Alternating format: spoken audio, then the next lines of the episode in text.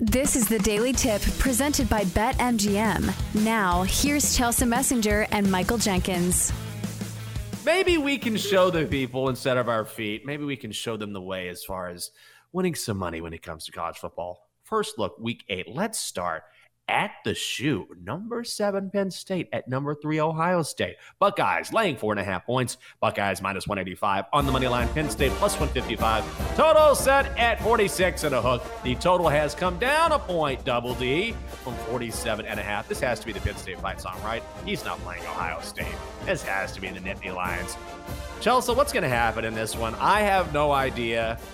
I don't really believe in that Buckeyes offense just yet. I think I might lean towards Penn State and the points early on here.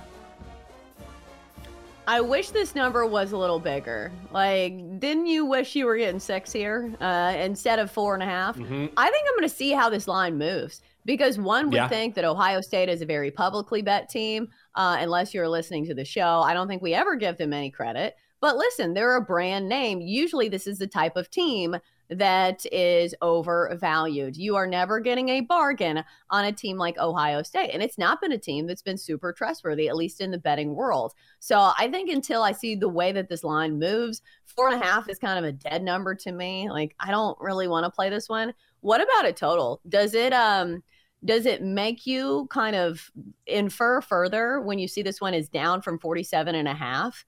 Because I was thinking to myself, like maybe Penn State's defense can keep this Ohio mm-hmm. State offense that's kind of been hit or miss uh, under wraps here, but also Penn State has mm-hmm. a really good offense. So I'm just, I don't know which way to go. 47 and a half still feels like a very low total for a college game.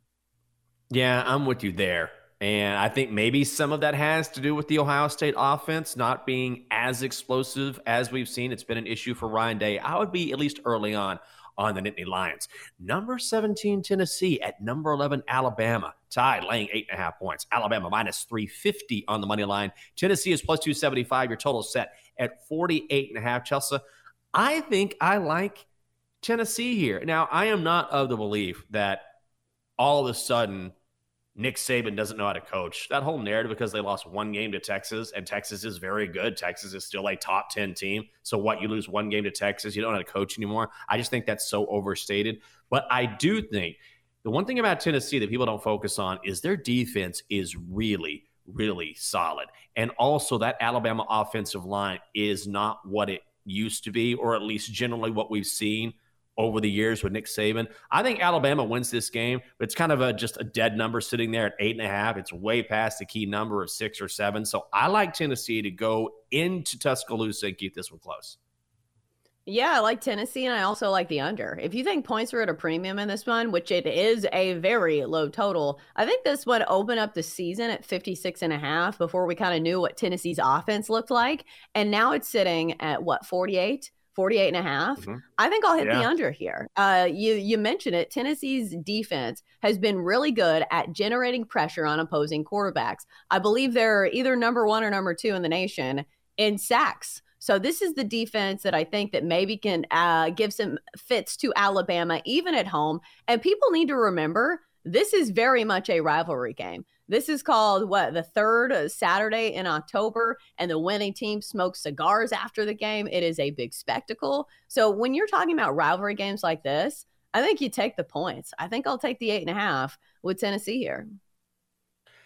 Finally, I want to get your take on this. Number 14, Utah at number 18, USC. USC laying seven. USC minus 250 in the money line. Utah plus 200 at BetMGM.